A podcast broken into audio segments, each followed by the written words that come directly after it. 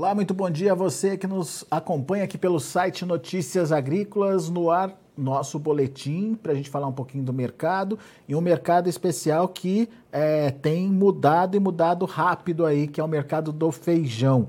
A gente já está falando de preços acima dos 400 reais por saca para o feijão carioca. E agora a gente vai direto lá para Dubai, isso mesmo, onde está Marcelo Líderes, presidente do IBRAF. Marcelo está lá em Dubai porque está participando do Global Pulse Confederation. Eh, vai trazer, obviamente, as informações para a gente sobre o que ele ouviu, quais são as perspectivas e o que a gente pode entender aí sobre o mercado internacional para o feijão brasileiro. Mas antes, Marcelo, eu queria entender contigo aí como é que está esse processo, esse movimento de alta do feijão, o que está justificando esse movimento e aonde a gente pode parar, Marcelo. Estou falando aí de, de uma saca acima dos 400 reais, é isso mesmo? Seja bem-vindo, meu caro. Prazer, prazer conversar com você aqui, Alexandre, novamente. É, Veja só, o mercado brasileiro a gente vinha fazendo aquela conta de demanda e de oferta mensal, quer dizer, qual seria a oferta mensal, e já apontava no mês de abril e maio né, que nós teríamos um volume menor até do que o tradicional consumo no período. Então, isso aponta o quê? Valorização. Quanto iria ser a valorização? Bom, isso também é complicado de avaliar, mas existiam alguns indicativos. Né? Lá no mês de janeiro, fevereiro, a gente já avaliava que a paridade é, tradicional do feijão com a soja e com o milho, ela tende normalmente a voltar. É claro que todos nós estávamos tanto quanto inseguros, porque você tem uma situação diferente, você tem é, um, um, patamar de preços aí que todo mundo conhece, sabe, de soja e de milho bastante valorizados. Então, será que teria condições de voltar àquela paridade? A paridade, a grosso modo, se quatro sacos de milho ou, ou dois sacos de soja. Né? Historicamente, ele tende a voltar para isso. E agora, o que, que a gente vê? A gente vê ele até ultrapassando essa referência, né? chegando ontem a 410, 420 reais, alguma coisa vendida no Paraná por um feijão recém-colhido, e o feijão carioca comercial, aquele feijão que ficou é, guardado desde o ano passado, esperando o melhor momento para negociar, os produtores que tiveram essa possibilidade é, é tiveram uma margem é, bem interessante de carregar esse estoque, né, pagaram os custos tiveram uma margem maior do que liquidar a operação lá no momento da colheita, e venderam ontem um feijão nota 7,5, por exemplo, a uh, 360 reais. Né? Com a ressalva, né, são pouquíssimos produtores que têm algum estoque ainda em Minas, em Goiás, e com a ressalva desses produtores que se eles tivessem plantado uma variedade que tivesse escurecimento lento, eles seriam pelo menos mais 20 reais por saca nesse preço. Então, é, é bastante interessante, o mercado vai também é, assumindo esse, esse conhecimento e os efeitos que você tem, tanto da demanda quanto das novas cultivares, que acabam aportando é, novas maneiras de negociar o feijão. Bom, então, pelo que eu entendi, tem a ver com a oferta, obviamente, para o período, e só que agora tem mais um risco eminente aí, que é uh, os institutos uh, de meteorologia aí já estão anunciando a possibilidade de geada, Marcelo, de novo acontecendo. Tem feijão sob risco e até que ponto isso pode influenciar na precificação? Tem, tem feijão que tem risco, né? e uh, principalmente o estado do Paraná, a maior parte é de feijão preto, ainda o Paraná plantou esse ano uma área maior de feijão preto na segunda safra, é, cerca de 20% do máximo foi colhido até agora, existe um percentual é, de do, dos feijoeiros aí que estão uh, em período de frutificação, então esse realmente é bastante complicado, há perdas importantes na produtividade, senão às vezes até na, na, na perda total da lavoura, e existem diferentes estágios de amadurecimento, então vai depender muito do dia que chegar, depende muito, é, aparentemente, chuva, vai ser pouca chuva, mas é umidade, né? você sabe que frio, chuva é, oportuniza aí o aparecimento de, de, doenças, o tratamento fica complicado, né? É, tomara que realmente seja muito rápida essa entrada dessas epidemias, é, que venha rápido a chuva, e se tiver que vir o frio, que venha logo, e que a gente possa voltar a... que os produtores possam voltar e tentar ver o que é, que é possível salvar. Mas dano, sim, tem. E isso terá efeito direto lá no abastecimento, mais à frente, e imediatamente, muito provavelmente, é, quem eventualmente tem algum feijão vai procurar negociar numa, num novo patamar, vai tentar encontrar um novo patamar de preço. Mas o fato do Paraná ter uma concentração maior de pretos, de feijão preto, isso mexe com o preço só do feijão preto ou pode respingar no carioca também? Olha, é, o cálculo que vinha se fazendo é que o preço do feijão preto iria reagir na medida e no momento em que o feijão carioca tivesse uma reação saindo daquele patamar dos 350, 360, 370 para uma mercadoria recém-colhida. Houve a reação do feijão carioca e imediatamente o feijão preto, que vinha baixando o preço, parou de cair. Ontem, os negócios que foram reportados pelos produtores aí nos grupos de WhatsApp é, foram na faixa de até 220 reais com poucos vendedores, né? compradores tentando 220 e raramente encontrando algum lote.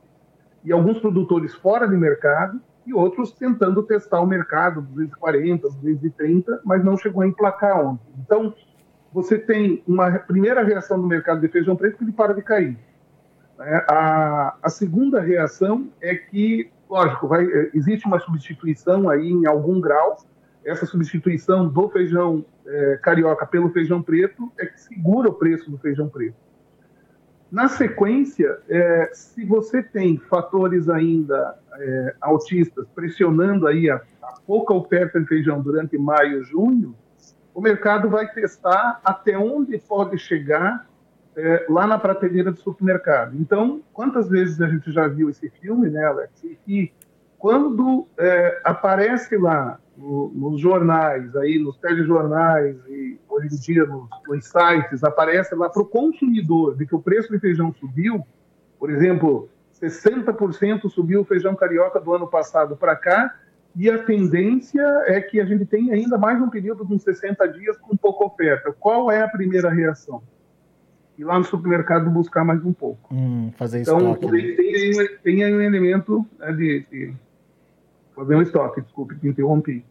Mas é, é, essa é uma tendência natural que a gente já viu em outras situações. Ah, mas o brasileiro não tem como pagar preços que correspondem acima de 400 reais lá para o produtor. Temos que cuidar com esse tipo de análise. A gente sabe que existem pessoas que têm dificuldades, boa parte da população depende dessa proteína, mas existe uma outra parte da população que não importa o preço, vai acabar comprando feijão e é suficiente para manter as, as cotações né, pressionadas, como a gente está vendo aí. Então, para o lado do produtor, a notícia, é, para o produtor que tem feijão colhido, que são poucos, né, a notícia é muito boa. Você vai ter uma possibilidade de vender como está hoje para melhor. Infelizmente, boa parte das lavouras que tem para ser colhidas aí nos próximos 40 dias, 45 dias, elas estão localizadas no Paraná. Em Minas Gerais tem feijão plantado, em Goiás tem feijão plantado, mas vai saindo escalonadamente, menos concentrado que no Paraná. Então, é, vai se afastando a possibilidade de quedas é, muito importantes de preço no feijão carioca agora nos próximos dias. E, e, você falou de 60 dias aí pela frente, com viés de alta aí para esses 60 dias, Marcelo? Sim, testando até onde o mercado, o consumidor pode pagar. Né? A gente vai, vai testar até equilibrar a oferta com a demanda. E esse equilíbrio certamente não vai estar aí ao redor dos 400 reais, ele deve estar acima. Quanto acima, isso é impossível. É chute e se acertar é porque chutou. O que a gente vê é, é condições aí para continuar pressionado nesses níveis. E aí o que, que a gente vai ter? Vai ter reação vai ter a, o impacto que acaba tendo em ano eleitoral, isso é péssimo para a situação, vai ser usado pela, pela oposição, é, tem uma série de fatores aí que vão, vão impactar. Né? Então, é, vamos ouvir, podemos ouvir aí umas besteiras, como a gente já ouve quando viu no passado recente que houve também é, valorização. Começa a dizer que o produtor é que está especulando, ridículo, não tem como. Né? Além do que, é um direito do produtor se ele quiser esperar um pouco para existe pouca mercadoria. Então, tudo isso é, é um caldeirão né, efervescente, é, mas que nada disso vai impedir que haja valorização. Então, vai se pagar caro no feijão lá na prateleira. Boa, Marcelo. Muito bem, agora conta pra gente o que, que você está fazendo aí em Dubai, Marcelo Líderes, o que, que você ouviu aí é, nesse fórum global, né, o Global Pulse Confederation, e uh, uh, como é que está o mercado mundial nesse momento e as oportunidades para o Brasil, Marcelo? Conta tudo, não esconde nada. Bom, primeiro que aqui é o final do dia, né, a gente já está com, com, com, um cansaço bastante grande aí do dia inteiro é, de, de conversas e também de, de, ouvir palestras e buscar entender o que vem acontecendo no mundo. Então, o que nós temos aí é um mercado muito devagar, quase parado, em função de que tem safra é, começando a ser colhida e perspectiva de ter uma colheita, por exemplo, de feijão mung é, na Índia. Você tem China é, travada lá no lockdown. Isso vai continuar afetando o fluxo de mercadorias, seja é, por conta de estoques que acabam ficando parados em cima de navio e depois vão ter que ir lá na frente é, é, ser consumidos, como você tem é, também todas essas questões de Ucrânia. Ah, mas o que, que a Ucrânia e a Rússia têm a ver com feijão? Será que eles produzem tanto? Não, mas eles produzem proteína vegetal, de ervilha, de lentilha, que também acaba impactando de uma certa forma. Fertilizantes é um problema para o Brasil, sim, é um problema para o Brasil, mas é um problema para muitos outros países que também são produtores. Então, o que a gente viu é, aqui, é, infelizmente, dessa vez, é diferentes tipos de problemas em cada é, região, seja produtora ou seja consumidora. Foi a primeira vez que houve a possibilidade de uma reunião como essa depois da pandemia, né, como todos sabem, estava tudo parado. É, há agora uma expectativa de que o mercado está tão parado que a única coisa que pode acontecer é haver uma melhora. Chega um ponto que isso acontece. Né? Então, as demandas vão ficando reprimidas, os estoques que estão em cima de navios ou que estão lá no, no, nos armazéns dos importadores vão acabar sendo consumidos. Só que o momento é complicado. É difícil você chegar para o produtor que está colhendo feijão calpi no Mato Grosso nesse momento e dizer para ele: olha, é, a gente não tem importação. Por outro lado, a conclusão, Alexander, é aquela é, que sempre acaba é, sendo resgatada num momento como esse. O Brasil é um país de consumidores de feijão. Então, nós consumimos 3 milhões de toneladas ano, pelo menos. Nós não vamos produzir 3 milhões de toneladas esse ano. Então, o produtor de feijão ele pode administrar o seu fluxo de caixa, tanto quanto possível, sabendo que esse momento que a gente tem é, de incertezas quanto ao mercado internacional vai ficar para trás ainda durante esse ano.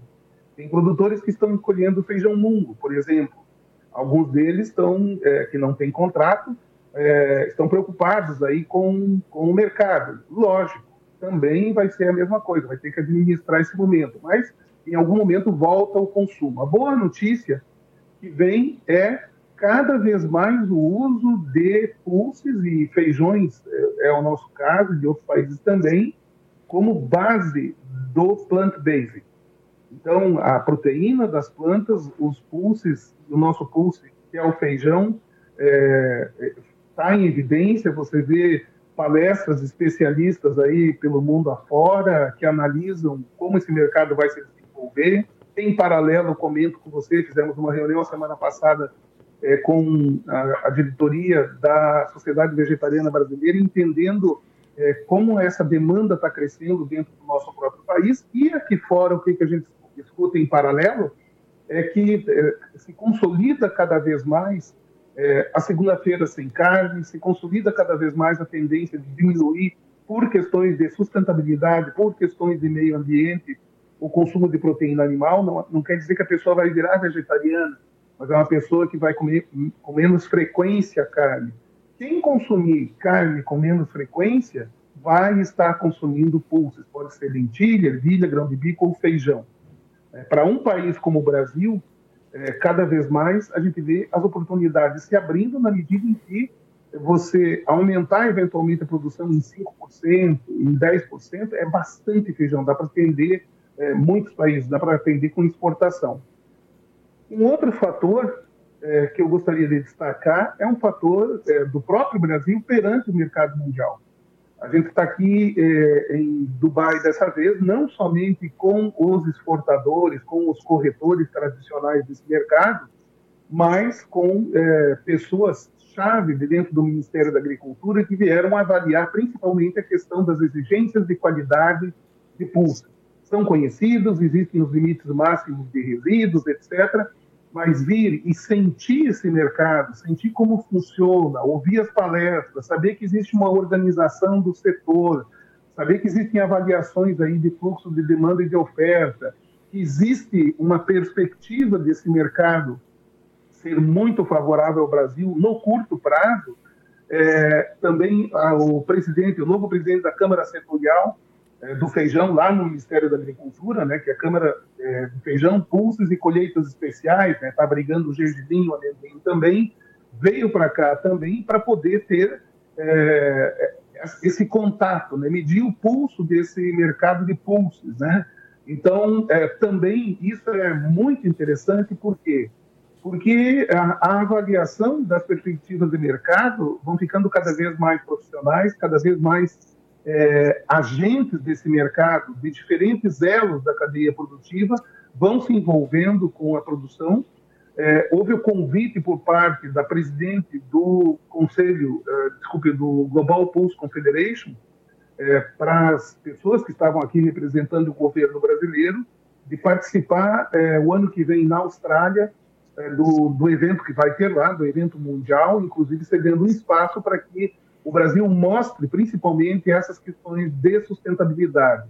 Hoje nós tivemos oportunidade é, do, do Afrânio, né, que é o presidente da Câmara Setorial, mostrar é, rapidamente algo sobre isso para o plenário, né, e ele muito bem destacou essas questões de sustentabilidade, tudo aquilo que a gente escuta aqui, o, o marketing que tem que ser feito de levar para o exterior é, as nossas, a nossa capacidade de produzir sem derrubar uma árvore, o nosso carbono é, administrado, principalmente das leguminosas, é, o uso de produtos biológicos, o pouco uso de, de o, a conservação que os produtores fazem, né, que nós temos ainda mais de 60% das nossas florestas, isso tem que ser dito em cada oportunidade. Foi o que o presidente da Câmara Setorial fez em nome do nosso setor hoje perante o plenário mundial, porque não só os delegados que estavam aqui, mais de 430 delegados, mas estava é, sendo transmitido ao vivo também.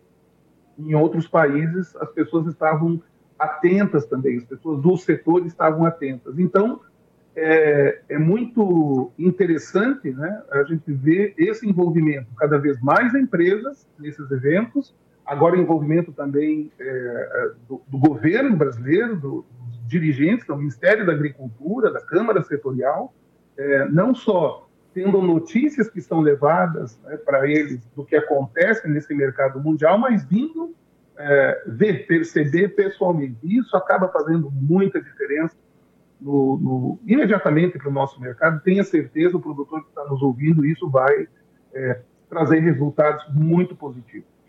E, e, o Brasil, pelo que eu entendi, está tá, tá se propondo a promover também um outro encontro, Marcelo. Como é que vai ser isso? Sim, foi a, anunciado e foi convidado, então, né, nós tivemos o convite partindo do Global Post Confederation para participar o ano que vem é, na Austrália e é, estendemos o convite ao GPC para participar no Brasil do, do encontro latino-americano que vai ser feito de feijões e colheitas especiais, né? É um summit, uma reunião, entre aspas, de cúpula, mas na verdade é, é buscando, o Brasil busca o protagonismo a nível mundial é, nesse setor. Afinal de contas, nós somos é, o maior produtor e consumidor de feijão faseóvel. Quando vocês somos dignas, aí nós não somos os maiores. Mas essa posição do Brasil é, abre a, a possibilidade, o direito e talvez é, até a obrigação do Brasil de assumir é, um protagonismo maior na cena mundial de feijões. Então, se nós é, temos o plano, estamos trabalhando firmemente em várias frentes para alcançar as 500 mil toneladas até 2025, é, a gente vai depender de, de, de, ter um protagonismo maior. Então, é, o Ministério da Agricultura já disponibilizou é, a, a estrutura da Secretaria de Relações Internacionais com os seus adidos, para que sejam convidados os principais players do mundo, os principais importadores do mundo, para que estejam em São Paulo no ano que vem, é, no mês de março, é, num, num, evento de dois ou três dias, porque vai envolver também o gergelim e o amendoim. A gente vai convidar né, os, os, exportadores de amendoim para estarem junto conosco, já que a Câmara Setorial também é, hoje recebe o, o setor de amendoim e é, mostrar ao mundo essa base do plant-based, base da proteína. Né? Então, essa revolução mundial, ela abre essa oportunidade para o Brasil. E o Brasil sabe aproveitar muito bem esse tipo de oportunidade e está se colocando com maestria nesse mercado mundial. Muito bom. É a profissionalização do setor ganhando força aí, portanto. E o Marcelo Líderes é, batalha aí por essa profissionalização já há muito tempo. A gente acompanha todo o trabalho do IBRAF, enfim, do Marcelo aí nessa luta.